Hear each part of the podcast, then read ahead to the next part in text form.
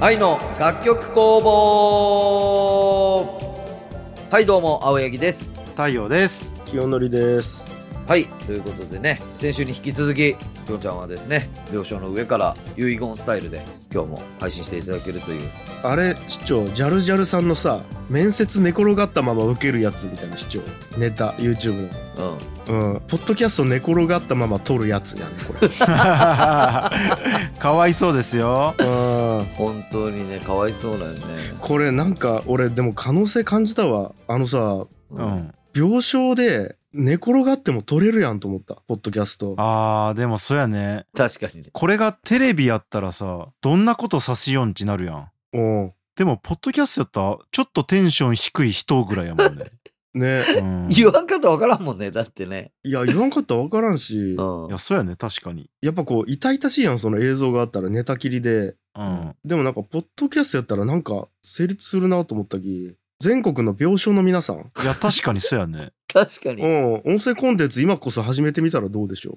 そうやね確かにできそうやねでもこれはううんん。なんか見つけた感があるわ、俺なんか。うんあと貴重なレポができそうやねそうそうそうん う。うん、と思いました。すごっはい。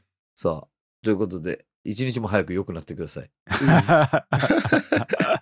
頑張っていきましょ今日は、 えーお便り紹介。う。 はい。お便り紹介でございます。珍しくちょっと、きょんちゃんがこういう状態なんで、僕の方から読ませていただこうと思います。うんはい。あの、画面見れないですからね。はい。今そうですよね。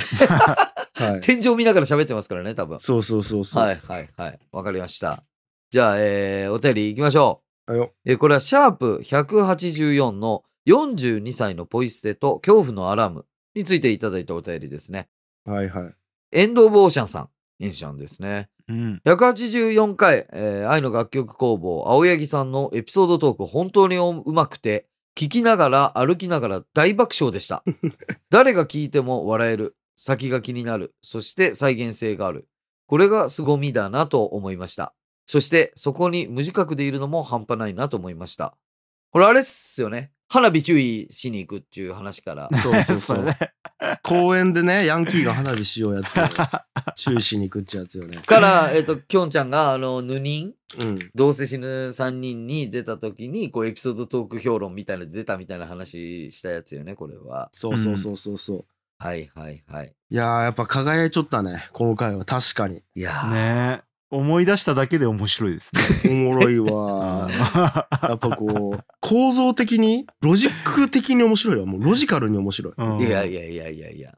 ただね、ただ、これちょっと後日談あるんやけど、うんはいはい。あの話に出てきた尾関前にこの回聞かしたんよ。うんうもう、ちょっと、装飾が過ぎるっつって言われたの、やっぱ り。もう兄さん盛りすぎっつって。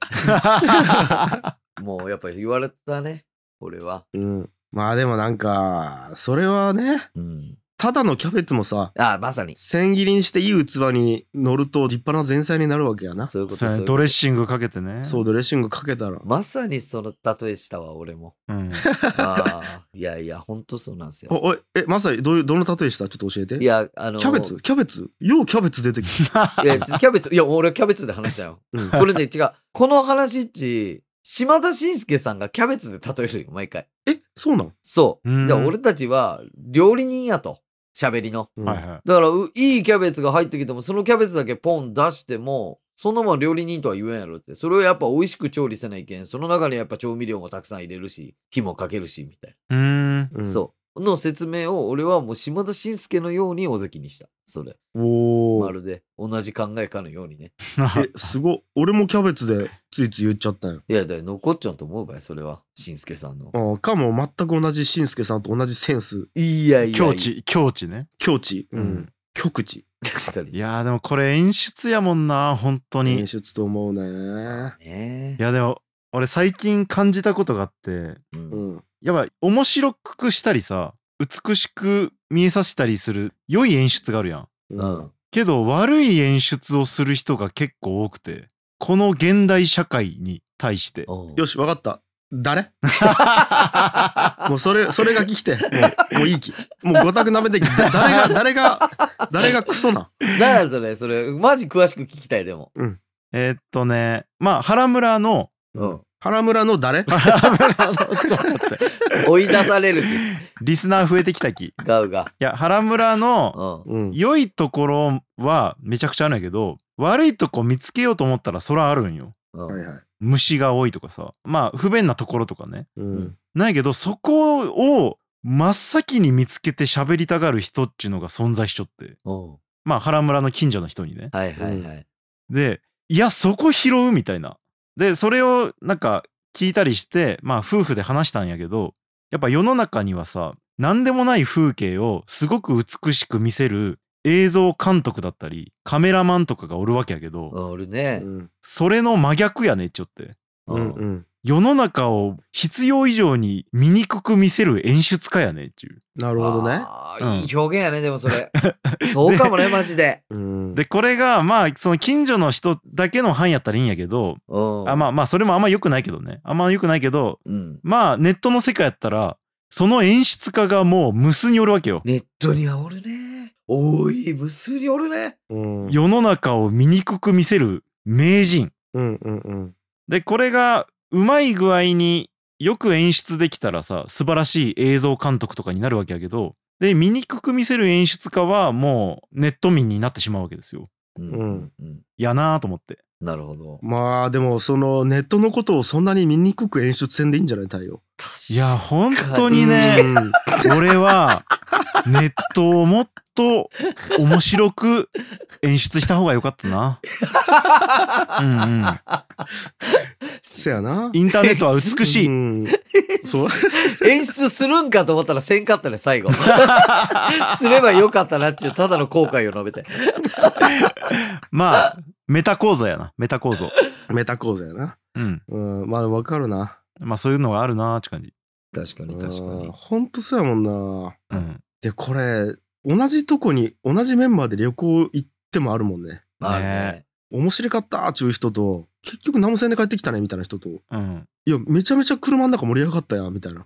いやいや、わかるわかる。そうそうそう。いや、これが結構、そこの部分が俺結構その誘われる人誘われん人の話をきょんちゃん前にしよったけどさ、うんした。ね。かなりまあ関係してくると思う、なんかその瞬間を楽しめるかどうかっていうなんか、う。うんん。これは結構人生に関わってくることのような気もするね、なんか。そうだね。からエピソードトークっち、やっぱそれの一番みんなさ、使うし聞くものやなと思って。うん。演出されたものとしてはな。そうそう、演出されたものを摂取しやすいし、自分も喋れるけど、うん。やっぱそこにテクニックとかさ、悪意がないかとかがそうね。ん。入ってくる気めっちゃ大事やなっちゅう。まさに。うん。 ということで、うん。もうそろそろ俺、ヌニンから多分オファー来ると思うき。そしたらまた。あちょっとマジで出てほしいわ。出いてほしや、ごめん、ちょっとごめん。今冗談で言ったけど、マジで出たくない。本当にごめん。マジ無理。本当に無ちょっ理。と待って、今、ヌニンのメンバーニヤニヤしよういけ。や、ヌニンのメンバーマジ無理。本 当に。いいやいや、おいでおいでしようばい。やいやいやおいでおいいでやしいようやけ、いやヌいニやンいのメや。ンバー。うんちょっときょんちゃんみたいな、マジ無理やき。事故る。マジ、マジ事故る。ごめん。うわあちょっと、だき、わかった。もう分析ランキー、分析ランキー、もう、ショーだけやってほしい。ショータイムだけやってほしい。マジでもう分析ラン、もう、 ショータイム。うん、青柳ショータイムやってほしい、マジいで。やいや、マジで無理。ちょっと、本当に怖い。ヌニン、散々言ったき、俺。こいつらくれとかさ。めちゃくちゃ言ったきさ、 あれ聞いてさ。全然エピソードがなってねえみたいな強いこと言ったき、もう無理やわ。俺もう怖くて出れんわ。いや、だって俺出ちゃうし、あと、ゆる言語の水野さんとかも出ちゃうき、うん。もうそろそろやっぱ、ギチ青柳出ちゃかんと。いやー、怖えー。まあちょっと、そこはイムとちょっと一回話させて。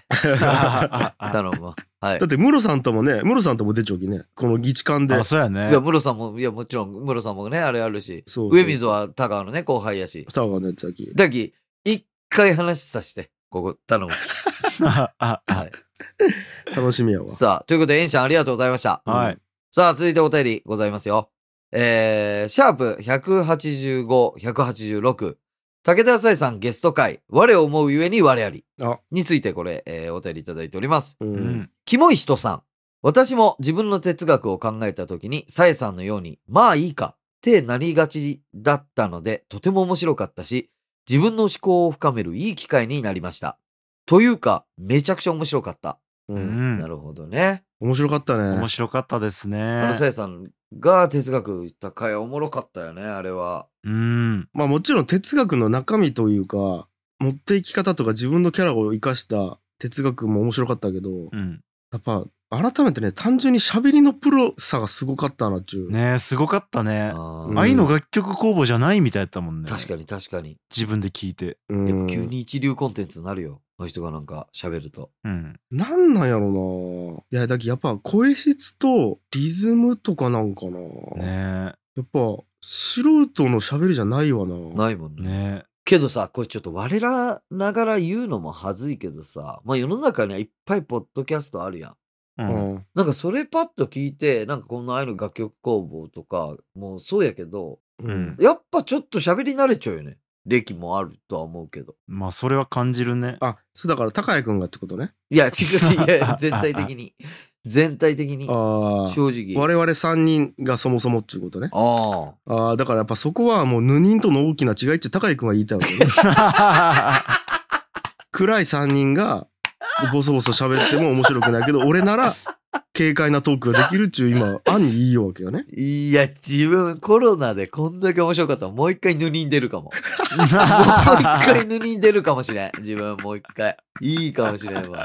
いやもう、もう出たいは出たいんやけど、エピソードトークだけはしたくない。いやいや、きょんちゃんのあの回もう一回やってほしいわ。いやマジでもう二度としたくねえわ。あの、でも、さえさんのさ、あの、哲学がさ、何も考えてない風で、俺一瞬めっちゃ自分に近い人間と思ったけど、やっぱちゃんとそこ哲学あるやん、あの人も。ううん、あんったね。それも良かったよ、この回なんか。よかったよかった。かなりよかったわ、俺。 楽しかったっすね、これはう。ん。うん。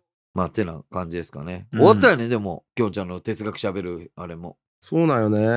ねえまあまあちょっと家庭の事情もあり、やっぱ生放送毎週するっつうのがやっぱ難しいなっつうことで。うんそうよね。まあね、うちの奥さんがね、うん。仕事に復帰するタイミングでもうそもそも厳しいですと言っちゃったよね。うんだからもう始める時から長くても1年ですっちゅう話で始めちゃおき、なうん。るはほいはど。い。まあ予定通り終わったっちゅう感じなんやけど。うん。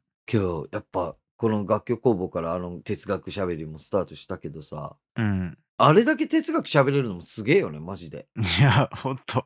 思 わんほんと思う。ねねええ。すごいよね。あれはすごいわ。プレッシャーとかは別にないん、アイルは。いやー、ないと言ったら言い過ぎやけど、ただ、なんか喋ることは出てくるやろうとは思いよった、毎週。はいはいはい。で、めちゃくちゃぶっちゃけちゃんと用意しちゃうことなんそれとも、もう、そもそも普段考えようことのどれにしようかなって感じなんいや、用意しちょう、用意しちょう。あ、用意しちゃうん。うんあれだから、過去の自分のブログとか、ああ、そういった中から。あと、樋口清則の世界っつって、あの、一人で喋るやつあるやん。うんあれ聞いたりとか、あと新型大人ウイルスとか、あれの楽曲工房のやつを聞き直したよね、だから、昔のやつ。うん。あ、聞き直しちょう。あの、金髪について喋った回とかは、あ、そっかそっか。樋口がなぜ金髪なのかとかは、ああいうの楽曲工房を聞き直して、あ、これ使えるなっつって使ったりとか視聴器。つまり、自分の過去の全ての発信物をもう一回洗い直してう、ん使えるやつをリストアップして、そこから選んで喋りよったみたいな感じだよね。なるほどね。自分が参照元ない。あ、そうそうそうう。んだから、お俺が残してきた全てのアウトプットが元ネタになって、それを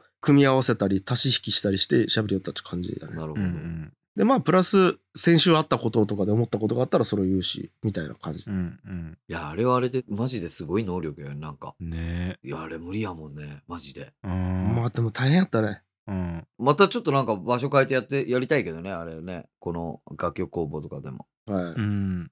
さあ、ちょっと他のお便り行きましょうか。れです、 RN ベタ踏み坂46さん。お今朝、愛の楽曲工房聞きました。反対に初めてポッドキャスト配信聞きました。おあ、これ、ハッシュタグサイのワッフルをつけてくださってるから、多分普段のきょんちゃんのそっち側の配信を聞きよったけど、うん。そうそうこっち側に来てくださったってことだよね。民放ラジオの方のリスナーさんですかね。そうベタミ坂さんはサイのワッフルによくずーっとお便りをくれよう人やったよねうん、うん。ああ、RN ってひょっとしてラジオネーム。そういうことですうなーるほど。なるほどね。うん、うんい。や、でも嬉しいですね。そっち側からも来てくださってね。嬉しいね。いやめちゃくちゃ嬉しいようんねいや、でも、サイさんのは哲学は、そっちでは危険かったわけやし ね。うんそうやね。そうやだからやっぱ民放では流せんかったわけだけねうん 貧乏で流せんかったわけ。禁断の哲学。確かに、確か に。いやちゅうわけはないけど、うん、ありがとうございます。これ嬉しいねうん。ね。嬉しいですね。さあ、ちょっとどんどんいきますわ。シャープ189、190、Life is Novel 山本さん、マサさん、ゲスト会。おうん。はい。これもね、お便り2通ぐらい来てますね。それちょっとまとめて読みますわ。うん国道310号線さん。愛の楽曲工房、ライフイズノベル会聞き終わり、話題に上がったカラフトの話が気になって読んでみたけど、ここまで深く心に刺さるとは思わなかった。おお。個人の人生にフォーカスを当てる取り組み、応援したい。うん。この時も面白かったからね。う。ん。どうぞ。もうまだありますよ。えー、よしさん。シャープ189。樋口さん、青柳さんと好きな方のポッドキャストなので初めて聞きましたが、マサさんの運転手をした時の言い訳がひどい。樋口さんの弟子を辞められた回も聞きましたけ ど、周りの迷惑考えずに行動は同じだ った。 手厳しいコメントです、手厳しい方からのコメント来てますね、これは。なるほど、なるほど。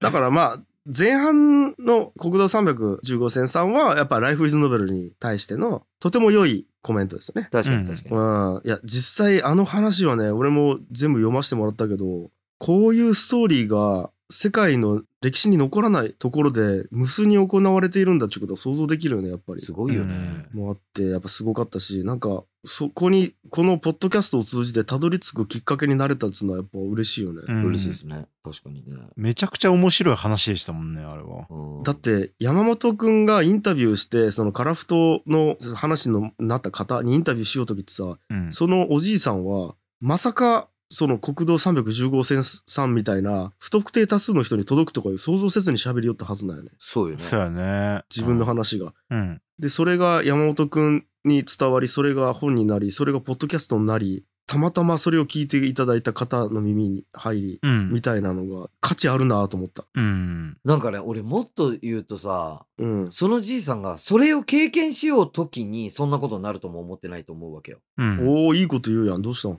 え、ちなったらなんか自分がこう、本当にパッチ目の前で起きようことっち、先の先これが何になるかわからんなっていうのすごい思ったよね、俺。うん。まさにまさに。それがやっぱ素敵だなと思いましたよね。うーん。ういん。。やー、ライフイズノベルやな。ライフ、何回も太陽言いよったけどね、そ れ。キラーワードみたいに言いよったけど。 取り合いになってたけどね。ライフイズノベルやなの取り合い 誰が言うかってね。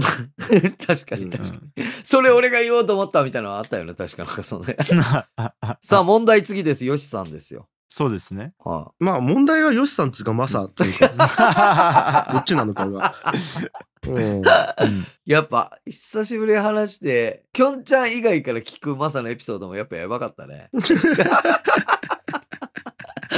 やっぱマサやったねう。んいやー、もうマサはもうマサやね。うん。うん。すごいよね。えあのさ、もうこれ伝わらんと思うんやけど、マサがね、やりよポッドキャストがあって、シャチコパスっていうやつがあるけど、うん。社畜とサイコパスみたいな、はい。うん。正式名称何やったっけちょっと忘れたんやけど、ヤビさんっていう自称社畜の方と、あと上水幸サイコパスうん。の2人と、あとマサの3人でやるよ、ポッドキャストがあるね。で、俺、それ、スポティファイでフォローしちゃうんよ、う。うんん番組を。うんで、俺今、コロナでさ、倒れちゃうよ。う。うんん。で、なんか聞こうと思って、とりあえずスポティファイ再生したら自動再生で次々次々流れていくわけ。う。うんん。ただ、やっぱね、頭ぼーっと主張し、頭ガンガンする気、全然入ってこんのよ、中身が。うん。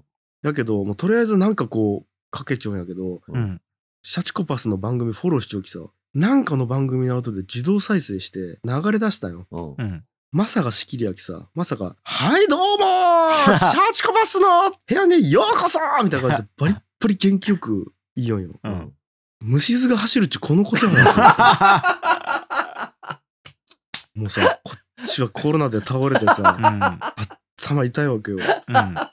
まさくんもそれをね、怒鳴っている時は、まさかコロナの兄ちゃんに刺さるとはねえ。そうなんよね。思わなかったんでしょうね。あプロ社畜とサイコパスの部屋やね。あうーん。ちゅう正式名称番組だけど。いはい。やーいやうんー、思いがけない影響を与えますね。ほんと一番腹立つとこでやってくるなと思った、まさうが。うんん。いやでなんか本当にきょんちゃんちマサが好きなんやなって思って、なんかもうこんな嬉しそうに文句言うのちマサと池田ぐらいなんよきょんちゃんが本当好きなんやろねマジでいや違うよね。まあいいや。はい。うん中のをね改めて感じましたよさあ行きましょうか続きまして はい。うんシャープ191。この夏、樋口兄弟が夢中になっていたものの回ですね。ラジオネーム善光さん。うん。ポッドキャスト愛の楽曲工房第191回で、樋口さんが勧められていた新しい学校のリーダーズを聞きながら3時間ぐらい作業、かっこ仕事しています。はいはい。大人ブルー、とてもいいですね。これはバズるのも納得です。とのことですね。はいはいはい。あ、あれだ。俺が新しい学校のリーダーズのこと喋って、太陽は芝のこと喋ったのかなそうですね。 いや、思い出した思い出した。の回や。いや、ありがとうございます。ぜひ芝も聞いてください。いやいや、芝は、合わせて。そよぐしかできんきっす、芝は。そういそう よ。そよそよとそよぐぐらいしかできんき。う、そういう、芝っちそよぐなんや。うん。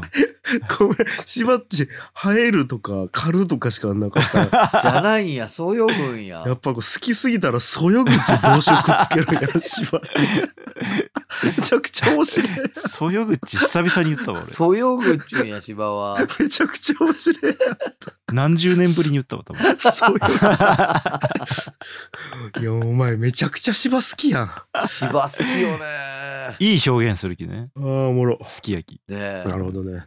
あ、でも嬉しいですね。新しい学校のリーダーズ。このリーダーズの話もきょんちゃんの聞いてからやっぱちょいちょい目が止まるもんね、パッチ。リリーダーズ。の活動に。そやね。なんかあれらしいですよ。紅白出るか出ないかみたいな話になってるらしいですよ。あ、そうなあ、マジもうそんなんなっちゃうな。うんん。。すご。すごいね。なんか、きょんちゃんこの話した後ぐらい M ステ出たよね。あ、そうなんそう。なんか確か M ステやったかなんか出たと思う。で、けばそれもバーッチ回っちゃったまたネットで。はいはい。いや、すごいですよ。いや、すごいっすわ。これ、うんまだね、聞いてない方いたらぜひ聞いてみてください。うはいん。。はい。さあ、続きまして、シャープ192、193。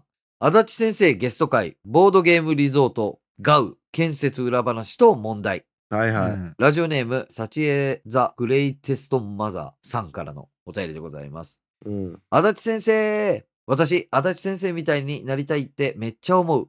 お太陽さんのことすんごい可愛いと思ってるのめっちゃ伝わってくるのも好き。まあ、娘はシナプシュの太陽さんエンドレスで見てたことも、わら。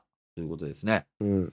あら。めちゃくちゃポジティブやん。ね。ポジティブ投稿やん。ありがたい。あ、そして、あ、ごめんなさい。足立先生の回はお便りめっちゃ来てますね。ちょっともうちょい読むね。う。うんん。えー、エンド・ボーシャンさん。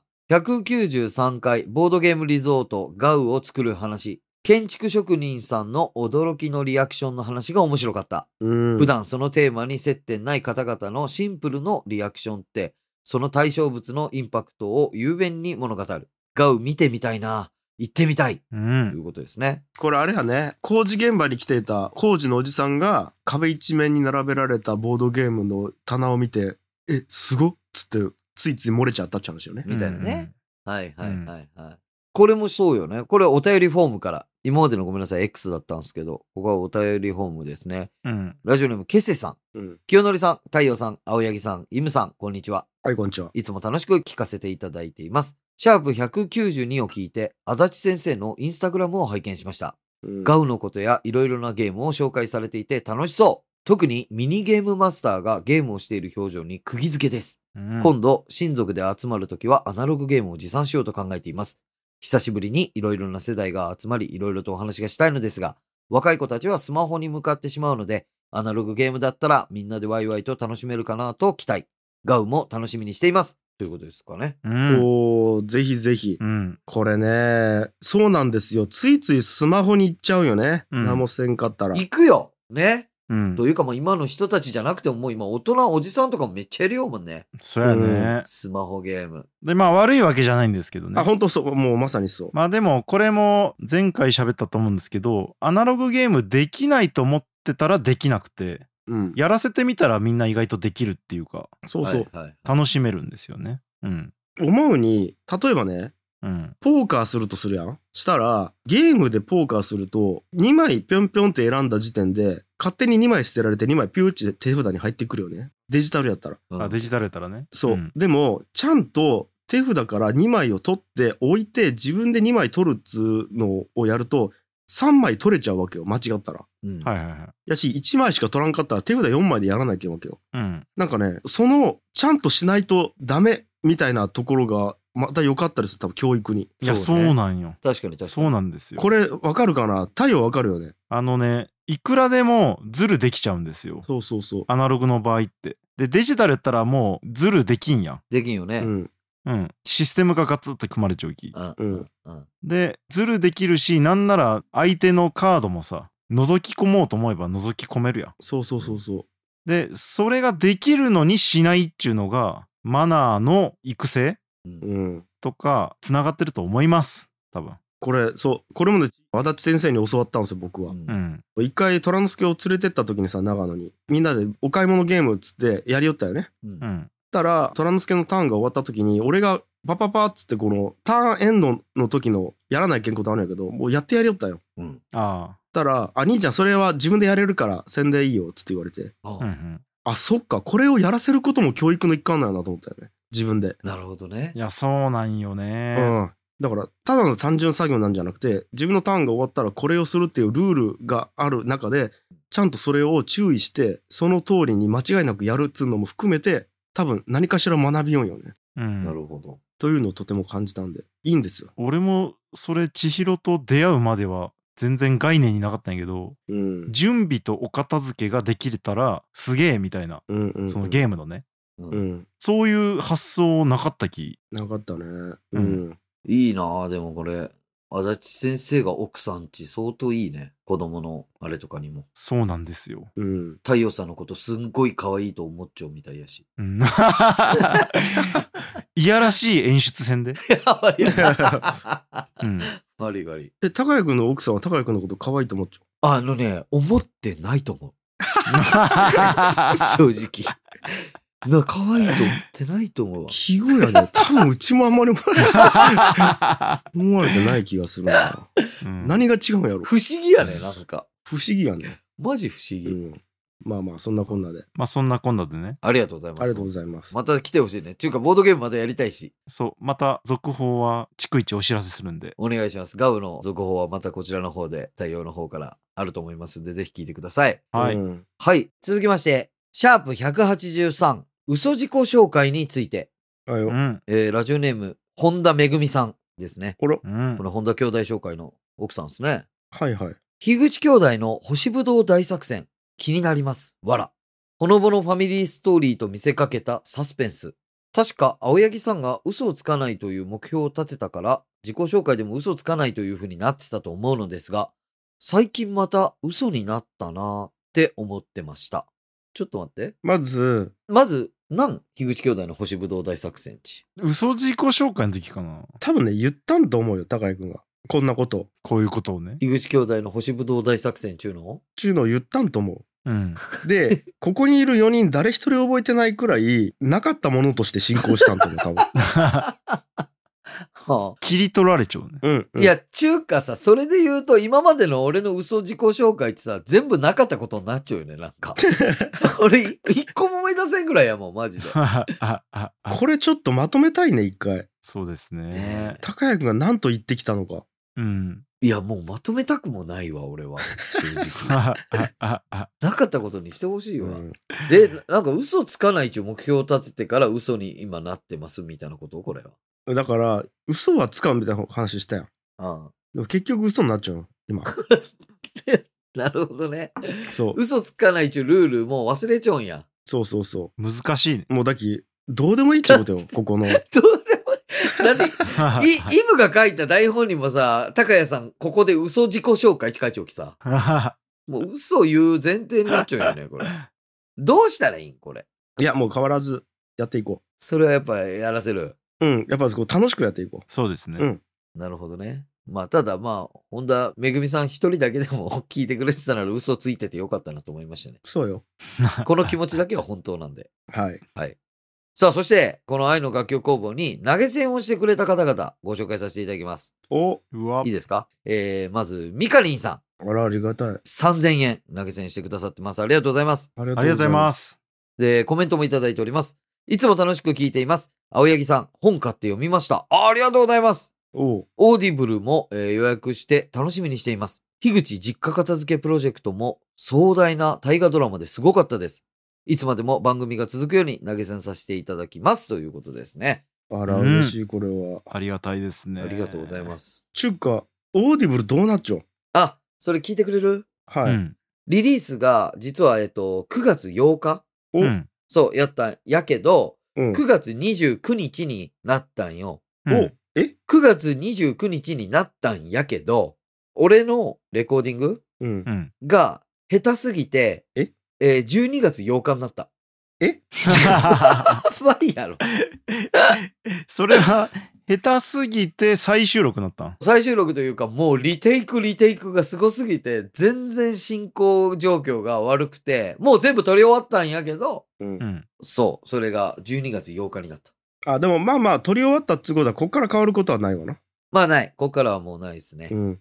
ただもう、本当に、すいません。ここ、リテイクでお願いします。あ、ここちょっと読み方言われちゃったんで、ここ、リテイクお願いします。あ、ここ、読み方、最後の語尾消えちゃったんで、もう一回お願いします。が、もう、えぐい数なんよ、やっ ぱり。 いんいや、ちゅうか、自分、初めてそのナレーション、やー、初めて、初めて、初めて。こんなちゃんとしたナレーション初めて。まあ、一回キャラになりきってやったことあるやん。あの、褒めしかの時に。あー、褒めしかの時はね、あれぐらい。あーやけど、ちゃんと真面目なやつをナレーションチックに読むの初めてと思うんやけどさ、うん。想像の10倍ぐらいむずいやろ。むずい。むずいね。ほんとそうよねうん。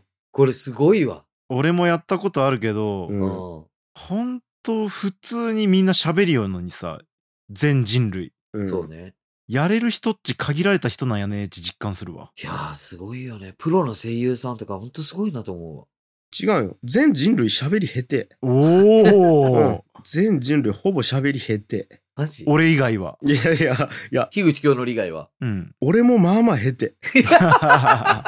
それで言った ら。いや、今の流れっち、俺以外はの流れやったよね。 うん。なんやけど、とてもうまい側に入ってないなと思った。正 直。そうだ、きょんちゃんでもやっぱ、でも大概うまいやん、きょんちゃんは。その辺。まあ、その、平均よりうまい方と思うんやけど、うん。やっぱりこう、CM 現場とかに行くとさ、プロのナレーターとか声優の方が喋るような聞くわけよ。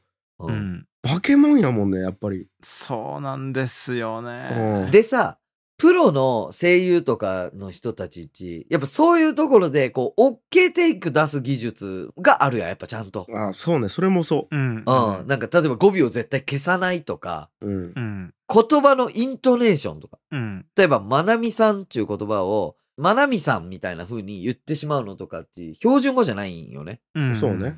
とかなんかそういう部分をもう綺麗に、やっぱどれが正しいかがちゃんと叩き込まれちゃうき声優の人たちって。うん、うん。それでもリテイクがあるらしいき、やっぱ相当俺みたいなのがやるのは相当大変と思う。いや、と思うよ。ああ。そうねまあ、ただ、だから、これは本当適材適所やけどね。だからきっちりとした聞きやすい音声を伝えるのは、そのプロのナレーターとかう。んう。ん声優の方がいいんやけど、多分、化け物使いの固め潰れたジジイの役をさせたら、高井くんの右に出るものも らう。いや、まあ、もうそれはそういうことと思うよ。なるほどね。うん。 まあでもこの話聞いてより聞きたくなりましたねあ うんあ。オーディブ ルぜひ聞いて。うん。めちゃくちゃ苦戦しようけ、俺が。ちょっと、完成大丈夫かなっていうのも、もう未だにもう終わった後も今も不安やもん。うんある日、角川から電話かかってきて、リテイクありますって言われるんじゃねえかと思って。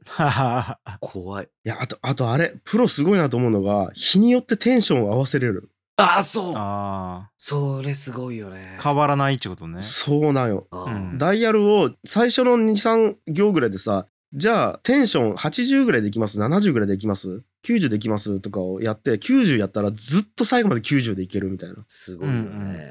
う。うんんで、その違う日にパッと座って、さあ撮りましょうの時点でもう90いけるよね。